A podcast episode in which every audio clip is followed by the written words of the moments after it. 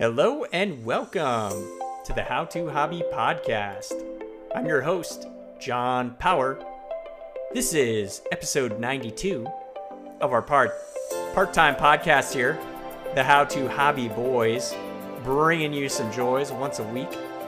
We bring you a new episode every Friday at 6 a.m. sharp. And I am joined at the mahogany desk by my fearless co-host Sean Bennett. How are we doing, sir? We're doing good. I, I I wanted to tell you, I hadn't gotten a chance to tell you, I got to play video games for 12 hours yesterday. 12 hours. It was the longest stretch of video games I've played since I think I was in high school on summer break. Happy was- President's Day. I'm assuming you had it off I yesterday. did. I did. I had I had President's Day off, and Kate was up at her place, and I didn't have anything to do. I I finished all of my homework. I didn't have any work I needed to do, so I just pulled up my my PlayStation, opened up Hogwarts Legacy, and just played and played and played. Just took a break, made myself some lunch, came back, played and played and played. Took a break, made myself some dinner, came back, played and played. It was it was really really nice and a little guilty pleasure as an adult being able to play a video game and not feel guilty for it you know of the Yeah, yeah, yeah. i've got other tasks and other chores it was just an entire day where i could do what i wanted i didn't have any other responsibilities and it was absolutely amazing i'm still coming off the high from from getting to just do what i wanted to do all day it was awesome That is wonderful, and I'm I'm happy to hear that. I did not get enough gaming uh, because I actually, believe it or not, do not get President's Day off. so it's the Uh, benefit benefit of working for a european company they generally tend to give more holidays so i will say that that's well, yeah, totally. I I think it's quite uh, rich that your European company is giving you American President's Day off. I- I which is know.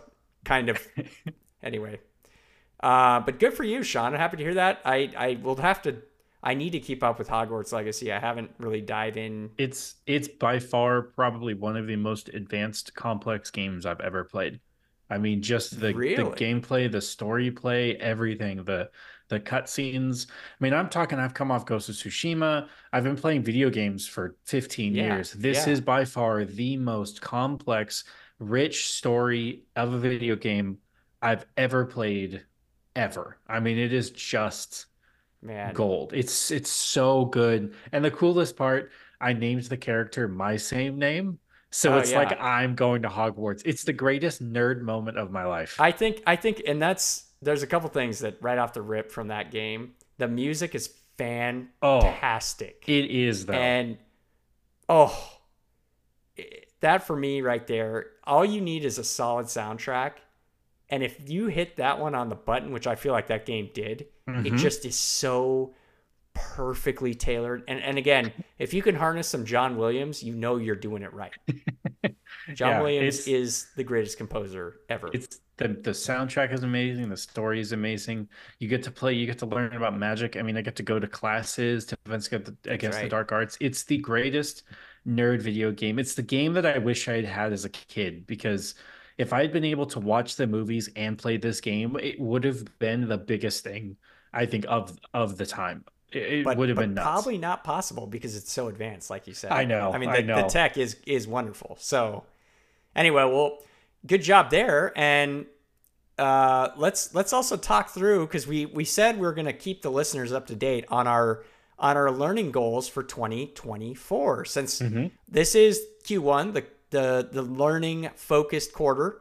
Uh, we set some goals, listeners, at the beginning of this this year to dive into new things and to continue to pursue them throughout the year. So Sean was going to learn how to ride a motorcycle in a very specific way, and that was covered in episode 89, I believe, is when we talked that through. And then uh, I was going to ride a gravel bike. So Sean, walk the listeners and myself through where you're at with your process, yeah. and we can we can go from there. Yeah, so I am now in talks of buying a motorcycle. Ah. So I I have the money now and I am doing the internet trolling trying to find the perfect bike for me. I found a couple. I'm sending them to another friend of mine who's a motorcycle expert, kind of getting his opinion. He said he'll go with me to look at them.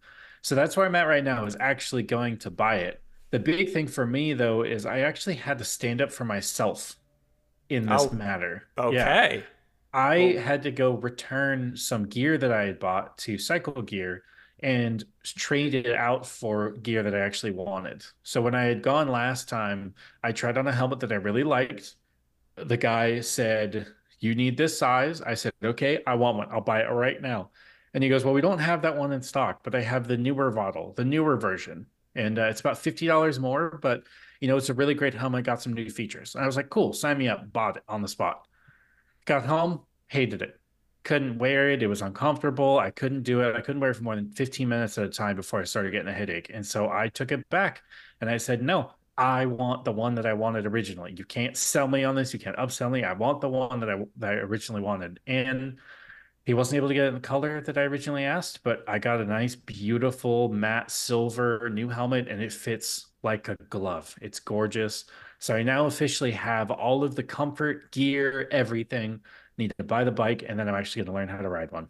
So so what is the gear list currently that you've Right. you you've assembled? So right now I have an LS2 Advance, is the helmet, and then I bought a about a hundred dollar uh, riding jacket. So it's made for more riding street, not really off trail, but made for riding street, but still has good visibility.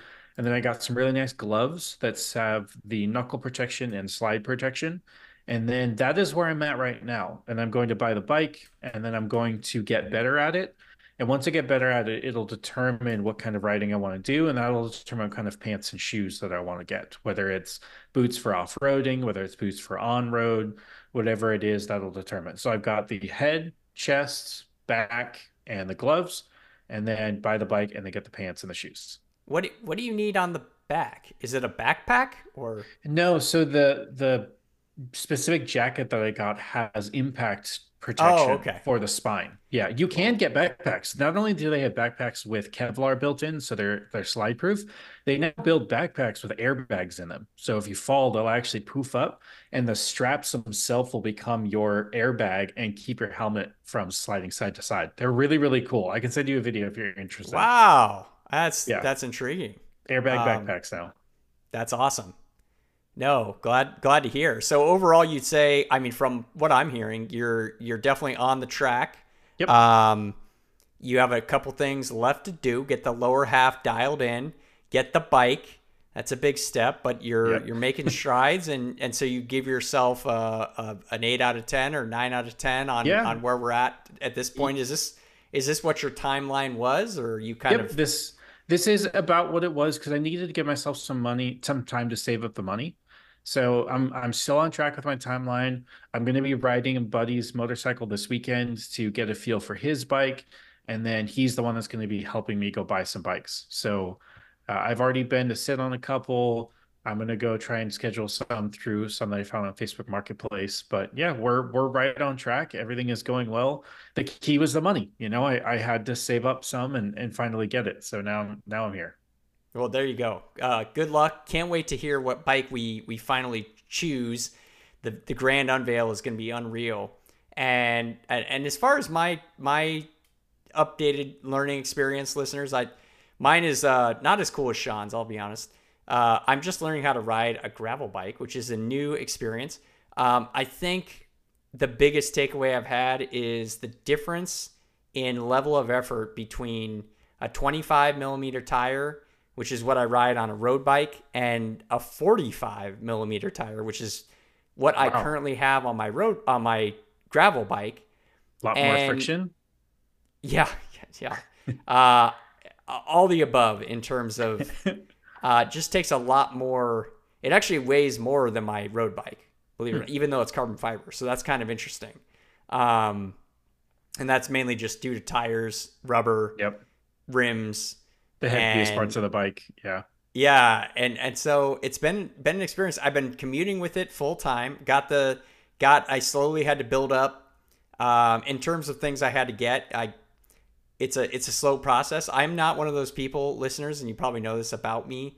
If you've listened for all 91 episodes up to this point, that I don't really feel the need to go and rush and get Mhm. everything in one shot. I typically will I'll like Sean, I'll take a, a slower approach. And in this this case, I I bought the bike, but then I didn't have, you know, I kind of had to piece together my gear list for a bit there.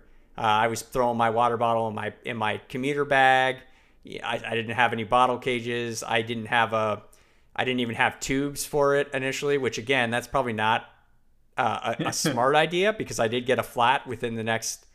But thankfully, it wasn't. I wasn't stranded. It, it I got a flat, and then it went flat uh, overnight. So hmm. that was a plus. Um, I did take it out this weekend and just let it rip, and I am not gonna lie, it was fun. I just, cool.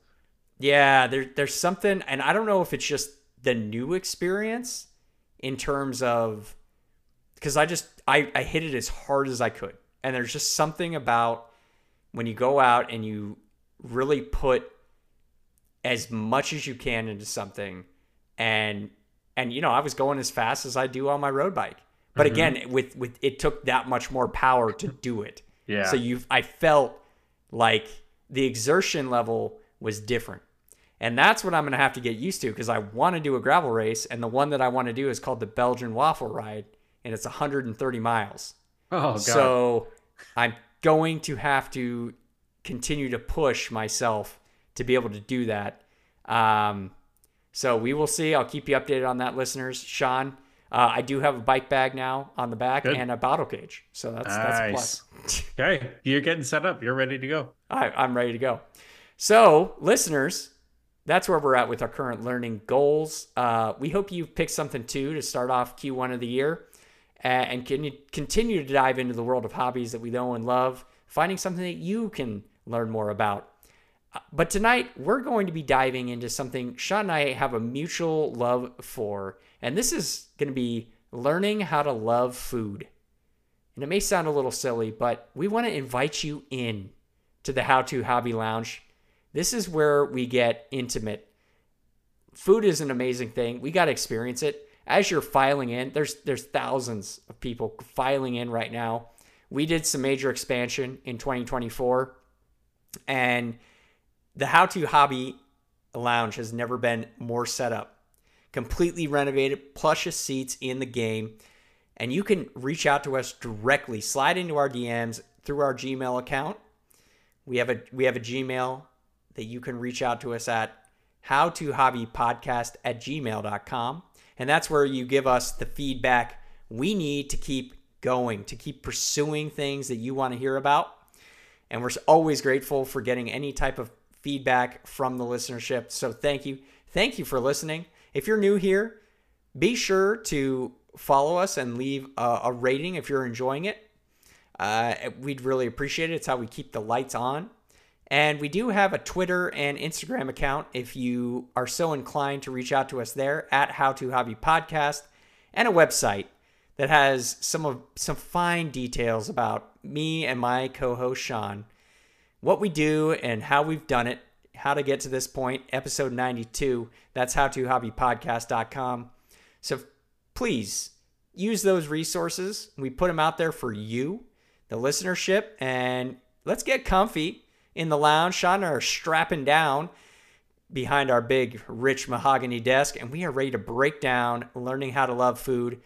So let's let's first talk about a very important thing before we get into where we're going tonight, which is there is a difference, listeners, between eating what you love and just eating. I feel and and and I will be honest, Sean, I want to hear your thoughts on this one because it's something we've got to understand and parse out before we even get into where we're going tonight. But when I'm at work, I'm just eating. Yep. And and I'm trying the best to eat what I love.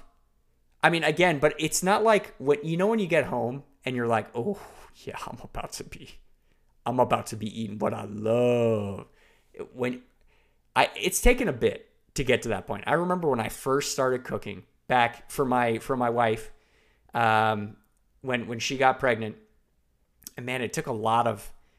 It just wasn't comfortable. It wasn't comfortable. I wasn't loving the the process, and I didn't have that full mind body soul connection between what I was preparing, how I was preparing it, the tools I was connecting with to prepare that meal. It just wasn't coming like it does for for me now when it when we talk about eating.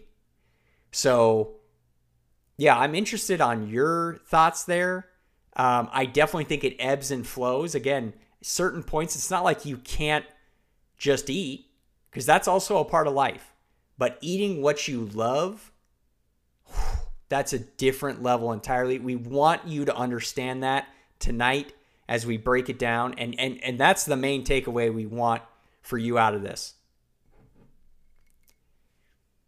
Anything to add yeah, there, Sean? I, I agree. I a lot of yeah, so a lot of my life I've done just eating. It's just been eating for eating's sake, just so that I can uh, get some food to my belly, get to the next thing, and you know, I'm not really enjoying it per se. Like I'll be honest, I did this today for my lunch. I had pizza. It really wasn't that great. I just I was in between meetings. I had to rush. I had to get food in me because I was starving and I was starting to get that dizzy. I hadn't eaten in a while. And yeah, so I just yeah, shoved yeah. food in my face, right? Yep. But when I got home, you're as you said, like I I didn't really have anything planned for dinner, but I knew I was gonna I was gonna enjoy it more because I was going to focus on something that made me happy and eating what I loved. And so ah, I like this is this was something that you were like, man, we got to make sure we include this, and I agree. And it's the there there are certain foods that will spark something extra special, and there are certain foods that they won't. And right. I think that the everyone's journey in life should be how do I include as many of those joy sparking foods and ingredients in every meal that I make and every meal that I eat. Duh.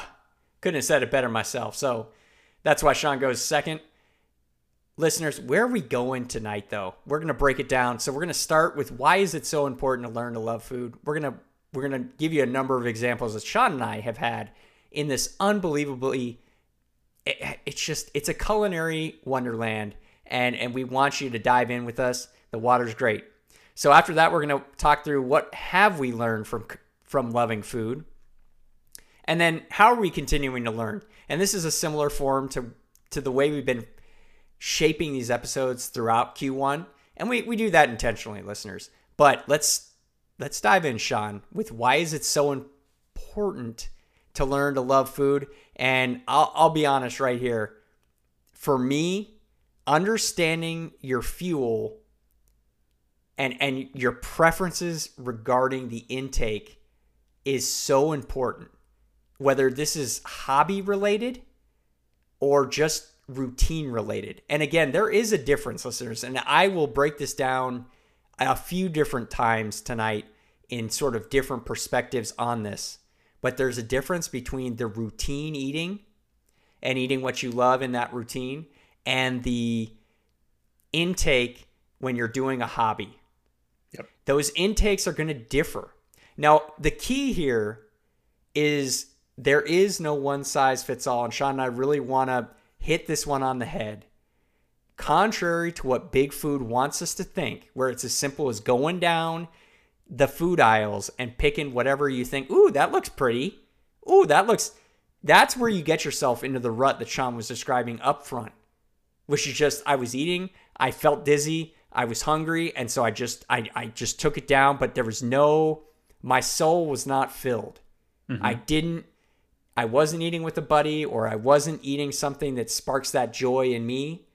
And so I got no life out of that experience.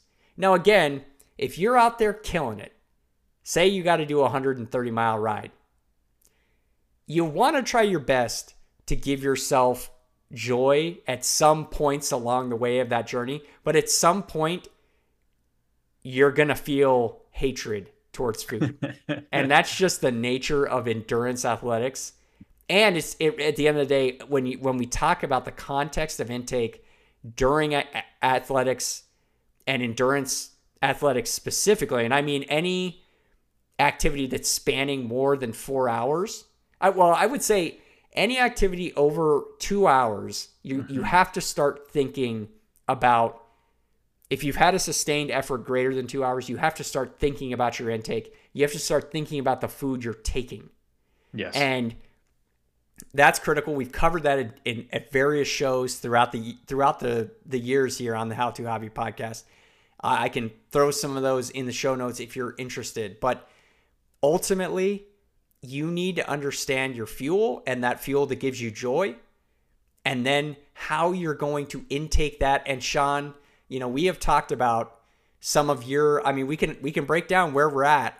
I personally, if it's a daily routine thing, I'm trying to go be every four at least 4 hours between meals because that's Yeah. giving myself enough time to digest the food and then get to a point where oh i'm actually i'm actually hungry again and then go into the next meal and keep Yeah. it consistent around that Yep, I agree. I I try and do the same thing because I find that sometimes I'll catch myself eating food just because I think I'm supposed to, or it's time to eat, right? Everyone else Yep. is on lunch, so I Yep. should go on lunch, right? And that's that's really, really common. And I it's weird. The times where I find that kicking in are generally the times where I'm not enjoying the food. I'm just even if it's something I would have enjoyed yesterday, I'm just not enjoying it right now because I'm not really into it. I'm just eating because I'm supposed to. And this is where I think it's really, really important that we bring in that you need to listen to your body. When it comes to understanding why food is as amazing as it is, or why a certain food is your thing, you have to listen to your body. You have to listen. Am I actually hungry?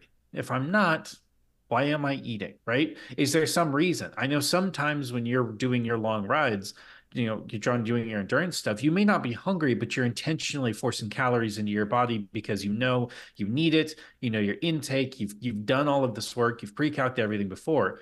In that instance, you're forcing yourself, you don't want to, but you know that your body needs it. Whereas me sitting at my desk at work, not doing any physical activity, I don't need to eat sometimes. It's just I feel like I'm supposed to, or I'm stressed and I'm trying to find some sort of treat to make myself feel better, right? We, we it happens. We do it. Uh, i it, it it's so common and you have to be so careful and guarded about those those moments and i like that you're distinguishing again even further the the preferences intake preferences in differing activities Yep. and that's really again we're, we're trying to build this in as a core value for you guys that you need to listen to yourself as sean is saying and also be honest about i mean it's kind of it goes without saying like if you're just i just think of it in in a very simple terms. If i'm not burning any calories i'm literally just at my desk. I i don't care really who you are there's not really anything you need to be eating in in in a in a large amount yeah, agreed. and, Uh, and I don't want to be like mean about it or come off too intense about that. But but it's we're just sitting there. There's we're not I- out catching the meal, you know. I do it a lot. I, I find myself doing that.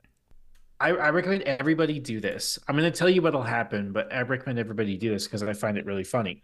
Uh, if you pull up two web pages, go ahead and look up.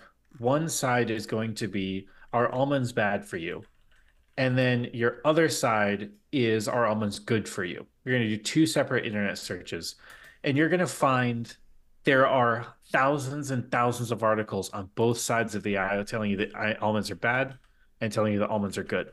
And the frustrating part about this is if you don't know, you're like, I don't know what I should be doing. Ever all the mm-hmm. experts are saying they're bad, and then the experts are saying that they're amazing. And it's like, what's going on?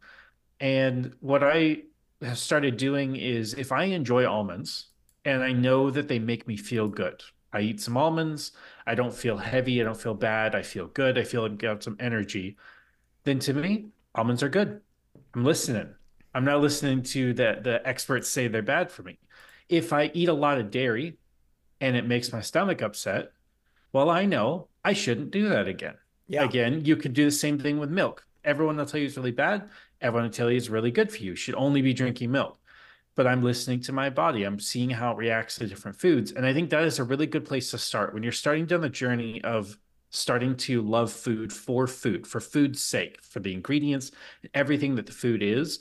You have to start with what do you like and how does your body react to different things? And that that will be the gateway to actually the, the gateway drug for actually getting into, you know, what is food and why do you enjoy it?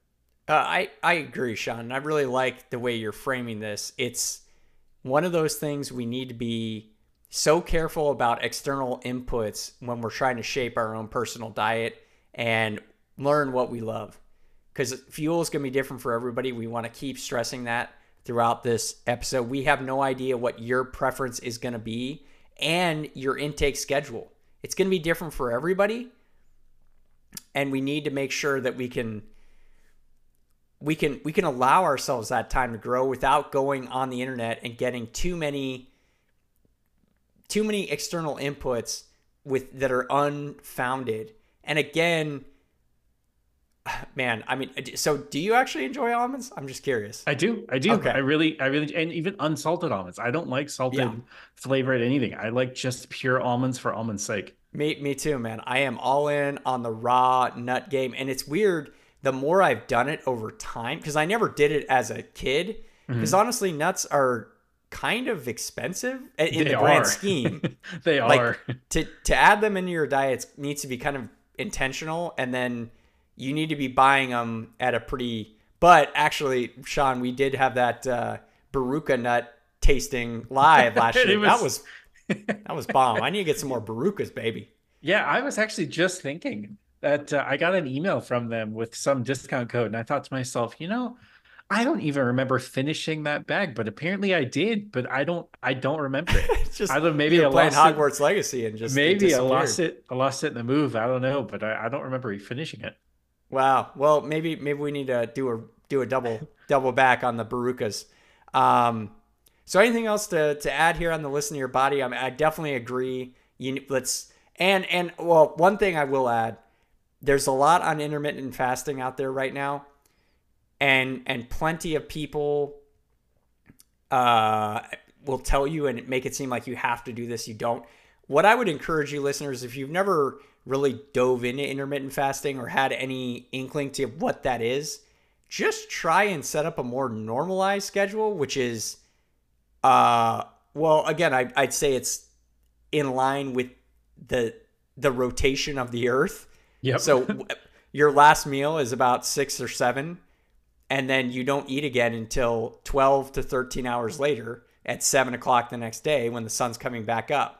And I I think if you've never done just even tried to do that and you've kind of been loosey goosey with when you're eating and how you're eating, that could be a huge game changer for you and just how you feel. Because the ultimate goal when we're talking about learning how to love food, you're ultimately loving your body and your tummy.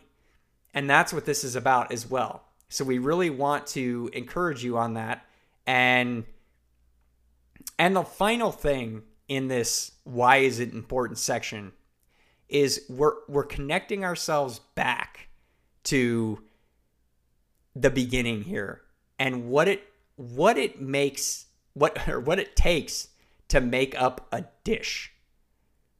Because when you really start to make it yourself, it's a very simple process, but it's foreign in the beginning. And that is a big takeaway. Sean and I both had to go through the growing pains here when we started doing this actively five years ago or four four-ish years. I think we started around the same time, right, Sean? Yeah, yeah, we did. Right, right around. Uh, yeah, I mean, right as around as we graduated, I think that was yeah. when things things kind of changed. Things got we real. Had, we had a little bit more time and a little bit more money in our pockets to actually understand what we were doing. that's that's right. We could get the tools of the trade. But so I want to share personally what I made tonight and that that I just thought was very interesting.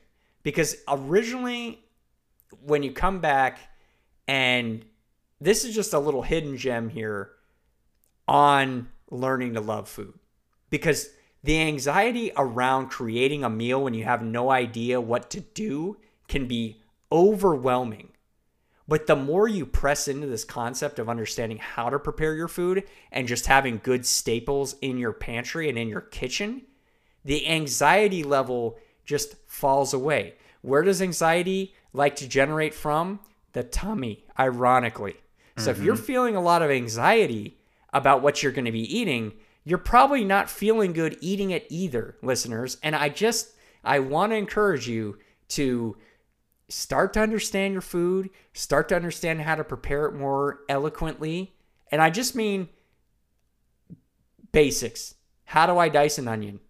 What what is a good knife to get me there? What are some of the key core tools? And I go go back to our our beginning episode 3 on cooking. We'll give you the the basics there for setting a framework for how to cook. But it's very simple. Salt, fat, acid, heat. And that is the four ingredients that we've again continue to sit behind here on our desk. In fact, it's we like to keep salt just it's all over the rich mahogany right now because Sean and I are just we're we're we're like the salts of the earth right now. We just we just we were throwing it like I I'm like get out of here punk and like as he's leaving I'm throwing salt at him. Um but tonight Sean I made this uh it was a pasta, it was a garbanzo bean um what what is that? Cold pasta dish? So so it's I guess it's you could equate it to a pasta salad. But Okay, I was okay. I was like, okay, I have pasta, and the kids wanted pasta of some kind. But it, can you believe this, Sean? It was 80 degrees today here What? in Arizona. 80. I'm sweating right now. I, No, I don't wait, know it what's was happening. rain. It was it was 60 and raining here in San Diego. That's crazy. So I was not in a mood to be hitting up the burner or turning on the oven or doing Mm-hmm. anything. I, I just so I boiled the pasta, but then I immediately I as so this this was what was fun was I went online and I was like, you know what? I just was start piecing it together. And it just all came together. I had garbanzo beans, and then I had uh, some onion that I, a red onion that I could dice up, and then I had some celery, and celery adds a good crunch. The, the recipe itself didn't even call for celery; it called for like cucumber, but it was like you know any crunchy veg- veggie, and I was like, well, I'm gonna do celery, and then I did the pasta. Once as the pasta was you know getting ready, I was I threw the garbanzo beans, the onion, the celery into a bowl, and then just hit that with olive oil, um, some red red wine vinegar, salt, pepper, oregano. Just let that all come together, ruminate together, and and then uh, to top it off with a little protein kick, added some. My kids actually wanted tuna. They like Okay. tuna and pasta, so I was like, I'm just gonna hit hit the tuna on the top, get some uh, parmesan and cilantro, and call it good. And I'm telling you, man, it was. It, That sounds so good. was. I'm not Like gonna that- lie. I was like, that sounds like food I could love right there. I, I was loving it. I was I was legitimately like, and even even my wife was giving me. She's like, "Ooh, like how is it so cold?" I was like, "I hit it with that hot that cold water, baby." Dang. Okay, that that does sound really good. And and what I like there is you there's so much variety to it, right? It's not anything that's that's too complicated, but you just knew everything and how it works together. And that is why I think that it's so important to understand the salt, fat, acid, heat and and the basics of of flavor, right? They're just key things that when you're feeling hot, you want cold food. Boom, you already got the cold out. You you everybody likes pasta. Let's be real. Pasta is king right? So everybody loves pasta. Your kids love tuna so you can get some of that good protein. But then all of those other flavors honestly subbing celery is a, a way better idea than than any other crunchy vegetable because it is the the most classic satisfying crunch of any vegetable yeah. out there. And then like it just that sounded like an amazing meal and so simple and yet made your entire family probably so happy. And that that right there is the key. Yeah, yeah, and well, I appreciate it, Sean. I I, I thought it was uh, something I I wanted to share, and again, we're sharing these things because it's it is bringing us back to basics. Once you start to understand and unlock the key, and that is what what I wanted to bring out, Sean, was the variety aspect of it, mm-hmm. where it's like you have all these things probably in your pantry slash like it was just a can of garbanzo beans. Like that's where it started. I said I want to Yeah. use garbanzo beans. I want to start with some pasta that I had. So I I started heating up the water and then just conceptualizing in the moment. Oh, okay. Well, as the water's heating up and I'm going to be boiling, I I'm I have this little bit of time. And so finding those moments, listeners, where you can just kind of think about it for a second, it takes time. It this is this is a year. It's going to be a few years before you're you're pulling out the the complete because again, how I've been able to develop the the seasoning combination qualification, Sean, like knowing, oh, oregano goes pretty good here with this, or how much of this should I even just freeform? It, it, it just comes with time. And so that's, let's be patient. We say that every time. Be patient with yourselves, listeners, but we want you to understand how to love food. Yes. All right, Sean, let's dive into what have we learned from loving food? Yeah. So you mentioned it briefly earlier in that if you're feeling anxiety, a lot of that comes from your gut. And that is really, really true. So I, I like the way that you had said it was when my tummy is happy, my mind and soul are full. My mind and soul are happy. and, and that goes to a soul level, right? When you feel satisfied but not over full, you didn't feel like you ate a greasy meal. You just, it's just this very satisfying feeling. But there's also a lot of science that goes into gut health and how crazy tied our gut health is to our brain and the anxiety, the the struggling to focus. It's wild, wild, wild, wild how much gut bacteria and gut health will affect your emotions. Yeah. It, it's so nuts. There's a lot of science out there. So, you know, when you when you learn to love food that your tummy also loves, you yourself will naturally feel better about everything, right? I know what the I for lunch today I had pizza, right? I knew it wasn't going to make me feel good, but it was cheap and I needed to cram food in bef- between meetings. Did I feel great after? Absolutely not. Honestly, didn't even feel great while I was eating it because it wasn't that good. no, But it was the, it the was this- car- I- cardboard pizza. the cardboard I- pizza you know hate i, just had pizza. i had to make it work but you know what when you make yourself a meal that you understand you understand everything that went into it all of the work understanding the ingredients understanding how everything was cooked and the the heat that was involved and the science and the Maillard reactions and just understanding everything that you're doing it just takes it to a, another level. And so you know when your tummy is happy your mind and soul are happy. And then the other aspect for me is I don't think people understand until they've done it the satisfaction of being able to feed your family and friends a good meal that you made. It is one Oh, of yeah. the most satisfying feelings when you have slaved in the kitchen and you have found the recipe and you have understood how to do it and you've prepped all the veggies and you've prepped the meat and you're understanding temperatures and gradients and, and roasting versus basting versus uh, uh, broiling versus in the oven versus air fry pan. When you learn all of that and you combine everything and you make yourself a really good meal and you sit down and give that to your friends and your family dude it's an addicting feeling when you Oh, get like yeah. like the look that your wife gave you for the dinner tonight and it was the wow that's really good i bet you rode on that high for quite a while ah, because being still- able to, to riding. throw throw all of that together right and just know that your work and your knowledge went into providing sustenance for your family and friends that is such a fulfilling experience i, I Oh. can't i can't describe it right like Yeah. there was a uh I made kale is one of my favorite vegetables, honestly, favorite leafy vegetable Oh, yeah. of existence. I love kale. I I eat kale probably once a week. I I freaking love kale. And I made a, a meal for my mom a while ago where it was a kale curry dish and she had been cutting kale with a knife her entire life. And I went, "What are you doing? Like you could you could just peel the leaf off." And she goes, "What? What?" And I was like, "Yeah, if you just flip the leaf back, click, click." And I pulled the whole stem off. And she goes, "Do you know how much time I've spent my entire life cutting the stem out of kale?" And I was like, "Yeah, I learned this one of the cooking classes I did." And I made her this curry dish, and she just looked at me because I taught her how to massage the kale and break the pores open, and and it's it's more uh it's less bitter, it's softer, it's a more luxurious flavor. I made this meal for her. She just looked at me with awe.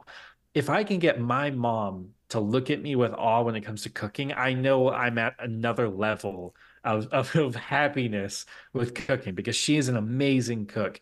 And for me to be able to teach her something was really, really cool. So I'm telling you, there is nothing like making a meal for friends and family and seeing that light in their eyes as they go, oh, that's good. My dad makes my my favorite sound when I cook a meal. He'll take a bite and then just kind of goes, oh. Like that's his whole thing. That's how he tells you whether he likes the meal or not. Is it. the first bite is just the oh. That's- It's it's it's one of my favorite things. Oh, that that is great, Sean. And man, I kale lovers unite. I I eat kale like I hate to say how much I eat kale, probably like four times a week. Wow. Um, oh yeah, man. And I'm stem in. Like I don't even Stem in. Yeah, really? I, I don't. I do. I like a crunch that crunchy stem. Wow. Crunchy stem, but heated. It has to be Yep. done over Agreed. the pan. Yes. But I, I I can do it raw. Again, it's it, you really need to listen to yourself on this one. Now I do want to come over and have you massage my kale, Sean. That Dude, sounds I'm telling you. Unbelievable. Have you ever done it? Have you ever? no, I know this it? this luxurious Oh. kale. I need I need It turns it into this soft, smooth, almost sweet. I don't want to use the word sweet because it's not it's not sugary, but it's not bitter anymore. And uh, it just it, yeah, you just cover your hands in olive oil, pour some olive oil in the bowl, and then crack some fresh salt over the top, and then you just rub it together like you're giving it a massage, and it breaks the pores of the the kale and turns it into this deep forest green. It's one of the most Oh, satisfying wow. colors that I've cooked with. Yeah, it's a lot of fun. unbelievable. Is there like actual websites that show this Mhm. technique or something? Yeah, yeah. We gotta I- throw one in the show notes. I'll throw in the show notes. Yep, I will definitely show you. It's it's one of my. I learned it at uh, one of the Sur La Table cooking classes. Sur one of my favorite techniques for cam for That's- kale. That is great. So one of the things I love about and what I've learned from cooking, and I actually just got a new over Christmas, I got a whetstone for maintaining my my favorite apparatus in the kitchen, which is my knife set. I have uh, an original knife set that we got when we got married. I think it's Chicago Cutlery. Nothing great in terms of it's just you know a standard cutting block with different knives but my sister got me a 18 inch chef's knife by Misono uh, and and i've had that now and that's been my main piece. I still use the chicago cutlery and the thing that i think I, i've learned over time is like really there is probably no as long as it's a standard stainless steel blade you're you're okay. Yeah, and and this whetstone just confirmed that for me so I, I i have never sharpened my i have a honing rod but a honing rod listeners is only good for really bringing your blade back to center truing mm-hmm. it up. It's not good for actually sharpening and maintaining the the cutting surface. So i needed i was at the point where i was just noticing you know i like sweet potato would get rough Yep. tomato would get rough and i I didn't, you know, you can actually hurt yourself, listeners, more with a dull blade when you know when it's like a samurai, like you know, samurai culture. You got to keep your blade sharp. So I actually this weekend was able to pull out the whetstone and and and do the deed of sharpening my blades. And I'm telling you, there was something just you get the whetstone, you get it wet first, and then you rub a little water on it, and then you and it's like a living thing. It's like all porous because it's like a mm-hmm. stone. It's like a pumice stone practically. I mean really small pores but yeah you're that's what you're doing. You're getting it soaked up and then you just start running the blade over this stone listeners and oh man i'm telling you it was an experience. My daughter was there. I was i was kind of showing her the process of teaching her how to maintain the cooking crafts. And man it brought so much satisfaction. And i think that's just the i have another wood cutting board. This was a find sean i found this wood cutting board super th- it's it's probably a two and a half inch thick wood cutting board and okay, that's a serious cutting board Serious. right there. I found it at TJ Maxx. When I saw this thing, it was from Italy. It was like an Italian cutting board. I found it at TJ Maxx. I saw that. It was like 20 bucks. And I went, "What? Why is this $20?" And I immediately grabbed it and like I thought I was like getting I was like, "Don't you touch my cutting board." I was like coming out of that store with like like a football trying to like keep people off, blocking them because I knew that it was such and I still have it. I've had it now for 3 years Okay. and it's man cutting boards are interesting because it takes all of the sense when i wash it now it like you're maintaining the wood but the wood actually sucks up the scent of your food Mm. and it's this interesting experience now with having a cutting board that again has been maintained over that many years when i'm actually washing it and releasing like you know cleaning the surface that is actually bringing up like i'm sure old food particles that are a part of your surface and and disrupting them and you're getting these scents from like when you chop that garlic or when you chop that onion. It's like, what in the it's just weird, man. I'm telling and then you're as you're drying it, you're like, ah yes, my mm-hmm. baby. And you put it back down. anyway, I I am a freak, uh, listeners, and I love my tools that that keep me because again, you buy once, you find the good stuff, you buy once, you never have to buy again. And yep. that's the key here. And once you start maintaining, now I'm maintaining with the whetstone. Oh, we're in. Yeah, you, I got I got to get on the whetstone game. I haven't done it yet. The knife block that I bought has a honing rod and it has a actual sharpener built in, so it's got the V sharpener that you can kind of drag it through, but it removes a little too much material for me. I feel like yeah. it's not sharpening; it's more just kind of just ripping stuff off the blade, which I'm not a fan of because I want to make these blades last. So I don't use it as much. I do have another knife sharpening kit that I use, but it's just not. It's meant for pocket knives. It's not really meant for for the big kitchen knives. But yeah, I mean, having that appreciation for your materials, right? That's the coolest part about cooking for me is understanding the pots, the pans, the cutting boards, the knives. It's its own art. Like it yeah. really is. And you can invest a little, you can invest a lot, and you can still see that art and it's it's such a cool thing from cast iron to whether it's a HexClad and it's ceramic coated or if it's Tefal and it's just got a, a non-stick coating like whatever it is there's an art and a mystique to everything and that's that's the coolest part is that there's also something for every price range but you know i just i love appreciating the tools and another thing that that loving food has taught me is having an appreciation for food and from other cultures.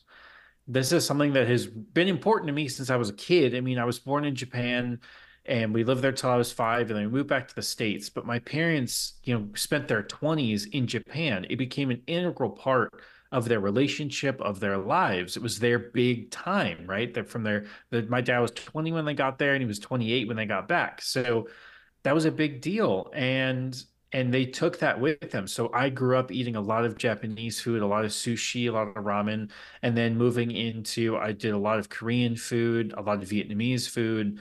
I just grew up really enjoying other mm-hmm. cultures' foods and also learning from the people, my friends who were Vietnamese. And I remember I will never forget. I got to go over to one of my friends' houses the night we graduated high school, and her mom had made this huge buffet of Vietnamese food from from know, she was raised on this food.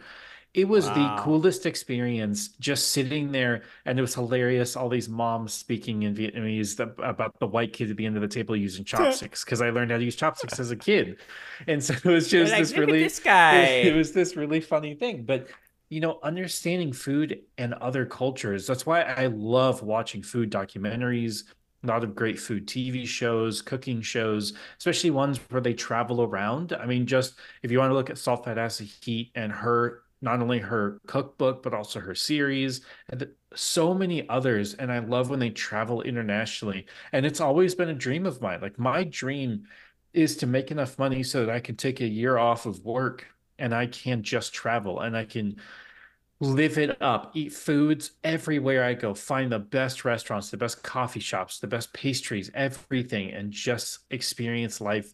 This is one of the reasons I want to travel to Europe so much. I want to travel yeah. and, and see and eat their food and drink their wine and everything. And yep. there is just an unspoken language with food that connects cultures. It links everybody together. Everybody's got to eat. So That's when right. you can find those things that link you to other cultures when it comes to food, I mean, honestly, that's probably one of my favorite of all time things of learning to love food and learning to love other people's food.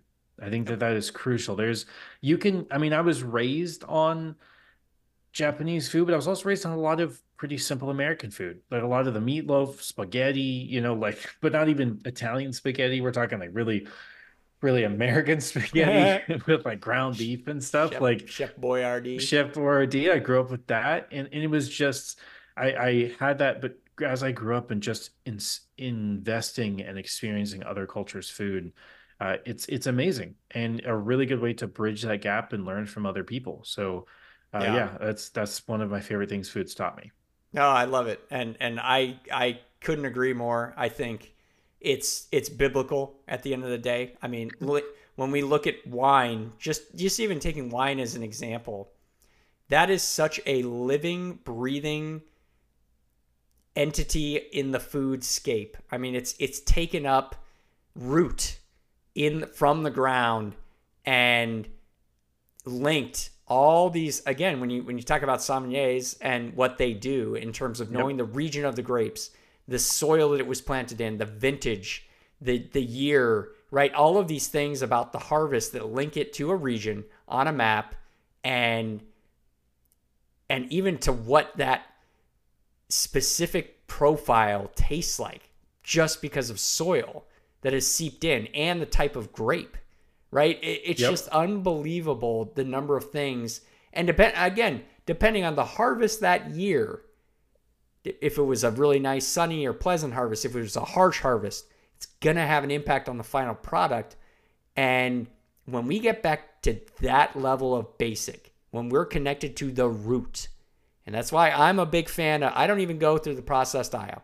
I'm done with the processed. I want the real thing. I want to be cutting it up by myself creating it myself and experiencing it, sharing with uh, with others. Sean and I were able to to close out the year going eh, get some great Thai food together, and that mm-hmm. was an experience I I look back on fondly. You know, just being able to chat about where we're at, where we're going, and enjoy a great meal. And Thai food is just bomb. I love it's so good. It's it's so one of my favorite, probably one of my favorite kinds of foods in San Diego is actually Thai, Thai food. Thai, we just had great Thai this last weekend. And... we did too. what? Oh my gosh. This is too much. All right, so we're going to close it out with how are we continuing to learn from our food and our love of food.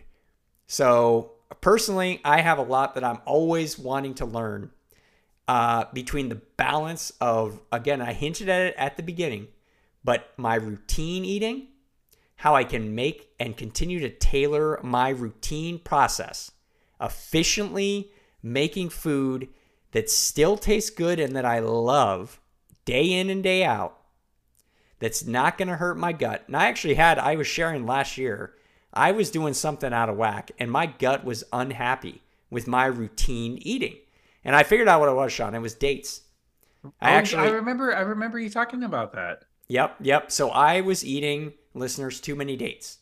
And they're great, but great in moderation. And I was having, again, I thought what the quantity that I was having was moderation, but mm-hmm. I was still having them like a few times a week. And over time, if you do that a number like weeks and weeks and weeks in a row, that's not moderation. Mm. And my gut was like telling me, nah, man, not good. Like we're, we're this is so I that was like nerve wracking for one because I, normally I'm totally fine. Anyway, cut that out. Had to go back to basics, relearn, and go. Wait, is it nuts? Is it like because I eat uh, nuts and I love nuts? But no, we're it was definitely the dates, and I'm, I was glad to figure that one out. Mm-hmm. Um, but then on top of that, how that relates to my endurance nutrition needs. I personally am a fan of the drip method, and I've talked about this in depth when it comes to when I go backpacking. I'm not doing the I don't do like three square meals when I'm backpacking. I eat like every two hours. And then by the time I get to the end of the day, I do like a lighter meal than what everybody tells you you should do. Like I talk to friends about this and they're always like, "Oh, I need like 9,000 calories at the end of the day. That's what that's my goal." And it's like, "Dude, I want to sleep. If I eat more than like a 1,000 calories to end my day on the trail, I will not sleep." Mm-hmm. Like it's hard on your body as is. I would much rather go to sleep and be so when it that's one specifically I'll leave you with. I at the end of a of a hiking day, I have gone less on the calories. I'll do like 300 I, I literally I'm somewhere between 300 and 400 calories on that meal is what I target and that's when I feel the best mm. and sleep the best and then I wake up and I continue the drip method where I'm just saying, I'm going to keep calories going all day so I never feel yep, fatigued. You never feel, yeah. I never feel the headache. I never feel that, that like, cause there, if you don't give yourself proper nutrition throughout the activity day, you will feel terrible. And I'm I mean I mean it. I know for a fact. I've seen it on friends. I've I've had it myself. If you don't keep up on the nutrition during a high activity, you will suffer. Yep. But also be careful because if you're only going out for 2 hours, you don't need to start up the drip. You just go home and eat a great big meal. That's much better. So those are my two takeaways for you listeners and things that I'm still trying to learn and learn more about for when I go out there and I'm away from the daily uh, from the icebox, Sean. I don't have my fridge anymore. I have to. yeah, I, I think that those are really good goals and things to work towards. For me, I'm I'm currently learning about gluten reduction and its effects on my body. So Kate is she's has uh, Hashimoto's, which is an autoimmune disorder, and they recommend reducing your gluten intake, and it can really help with your hormonal balance when you have an autoimmune disorder. And so we've been working on doing gluten reduction as much as is feasible for us. We're not completely cutting gluten out, but you know, for her, it's really important. It really helps her maintain her Hashimoto's and, and maintain her hormones. And it's it's been wild to watch her actually, you know, really focus on cutting as much gluten as she can and actually watching her stabilize. It was really cool because I know for some people the whole gluten thing is it's a it's a crackpot thing. Like oh, it's just people are just telling you to do it. For her, it actually worked. It was really really cool to watch. For me, it's not doing anything. Like gluten gluten reduction for me doesn't affect my stomach. It doesn't affect my gut health. Nothing. Huh. I find that for me, because it's a lot of starches, potato starches, tapioca starches that they use instead of gluten, I find that sometimes that can actually have an effect on me because it's a lot more starchy than what my body's used to producing or, we're used to working its way through. So I'm currently learning about this gluten reduction and how it affects me, the different kinds of breads. Is it certain starches that work better for me? Certain starches maybe I don't feel so good. There there have been some breads, you know, Kate and I made sandwiches and she loves it. And for me, I leave, I finish the sandwich and go, yeah. I don't feel good. I don't feel yeah. good. I feel gross. And it's, it's really interesting to see how different our bodies react to gluten. And so, you know, this is, this is the journey that I'm on. It's trying to support my partner who is, needs to, to cut out gluten. Whereas for me, it doesn't seem to have a great effect. So we're trying to find this balance. And that is where I'm trying to take my learnings right now is understanding how my body reacts, what kinds of gluten-free products actually my body can can react well to, but also learning more about the science and the effect it has for her and her autoimmune disorder and and the things that that she's struggling with and some of the things I'm struggling with. So that's kind of where I'm taking my journey right now. And it's it's a wild one because it's so polarizing, I guess. This is one of those things, man. You so can look unique. at this gluten. Yeah, is so gluten good for me? guys. Yeah, but it's polarizing because if you look up is gluten good for me, and then you look up gluten bad for me, it's there's just such extreme of people like, oh my god, gluten is the worst thing in existence. We never should have had it. it it's destroying society. And then other people are like, yeah, gluten's totally fine. You're just having your your body's not processing right. You're doing the wrong kind of gluten. It's it's so interesting, and so I'm now in that that back and forth journey. But it's it's a cool one that I'm on.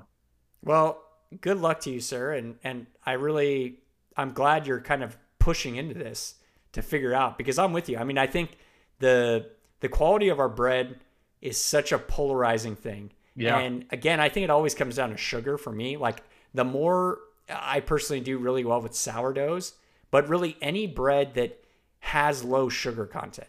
The moment it's more sugar based and like yep. they're adding a lot more to compensate for something, I don't know uh, that's when my stomach is like, what the heck is this? It's not the real thing. Mm-hmm. And when you have the real thing, it's like, well, now I know. So, well, anything else to add before we shut it down and land the plane for no. the listeners today? No, just just that I'm glad we were able to talk about this. I know this is something we're both really passionate about and I hope that that comes off to the listeners and that you get as passionate as we are. And just my my guess, I said no, but I guess my final message is learn to love food and you will learn to love yourself your body and everything. When you when you can use food as a tool to make yourself feel better you you get control back of everything it, it's amazing. You can't go wrong when you get the the mind body soul connections all talking to each other in a loving way. Sean, it's been lovely to talk to you tonight, and I can't wait till we get to share our next meal together as we love food and continue to love our show here.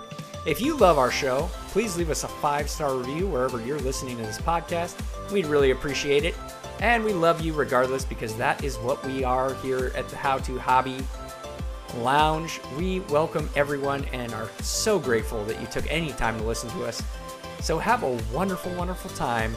This episode will be coming to you at our regularly slated time, 6 a.m. Friday. It's payday, baby. And you know where to find us at the How to, Hobby, hobby Podcast. Keep playing that Harry Potter. Thank you for listening to another episode of the How to Hobby Podcast.